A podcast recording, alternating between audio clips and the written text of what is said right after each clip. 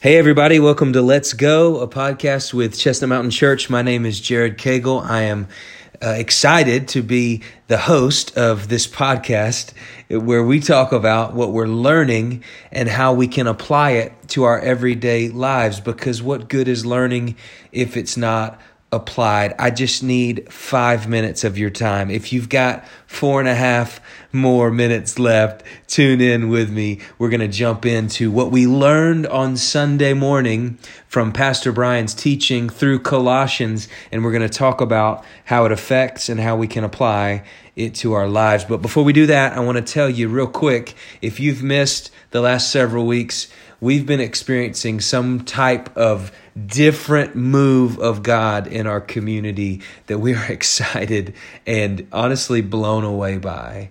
And we're celebrating this season of revival. We saw eight people on Sunday walk from death to life, surrender to Jesus as Lord and Savior of their lives. And even some people that have been walking, uh, that, have, that have been admittedly playing church for a very long time but Sunday, they stepped forward to say, No more playing games. Jesus is my Lord, my Savior. He is my all. And it's something really special to get to witness. One in particular, I was standing near the altar, and one young lady comes across the altar, just shaking her head, just crying, uh, shaking her head, said, in disbelief at what was happening on the inside of her.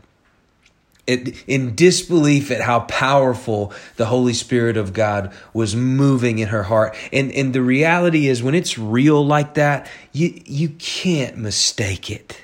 It's unmistakable what God is doing in our church community, and I am fired up about it. So uh, I wanted to celebrate that from the top. But let me talk to you a little bit about uh, Sunday, what we learned from Colossians chapter 1, specifically verses 15 through 23. Uh, Pastor Brian taught us that in, in this time when, when Paul was writing to the church in Colossae, there were false teachings uh, being taught in the church.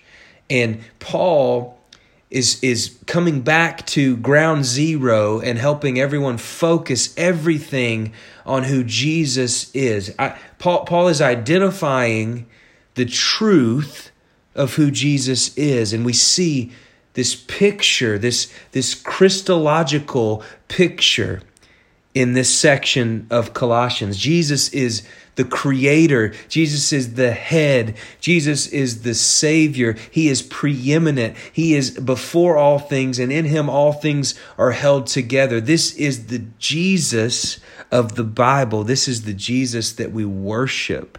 And Paul is, is making it very clear these primary issues to understand who Jesus is is the beginning of everything for our faith. And, and, we see this big, huge reality in this text that we serve a God who is big enough to hold the universe together. this is our God. But don't miss this. Don't miss this next part. Yes, he's big enough to hold the universe together, and he's also big enough to hold you together. This massive creator and sustainer of the universe is also intentionally focused on holding you together. Jesus himself, God, is currently and presently holding it all together. So, so no matter how hopeless or discouraged you feel today, yesterday, tomorrow, no matter how low you are, no matter how low it gets, no matter how dark the day gets, you can always turn your eyes to Jesus and trust that He is holding it all together. Not only is He holding the universe together, but He is holding you together. So, so here's the question. Here, here's a couple questions as we come to a close today. Could it be that Jesus is, is about to use what is falling apart in your life to bring him glory? Could it be that, that since we know that he's holding it all together and, and sustaining it by the word of his power, could it be that he's about to use what's falling apart in your own circumstance to ultimately bring him the most glory. So so the question is, are we letting him use our circumstances? Are we letting him use our pain? Are we letting him use our weakness? Are we surrendering and letting the, the ruler of it all rule our hearts as well? If if we do that, if if we if we let him have his way, I believe that we will see no end to revival, to power, to, to his power working through us and our community. We will see we will see immeasurably more than all we can ask, think, or imagine, according to this power that is at work within us.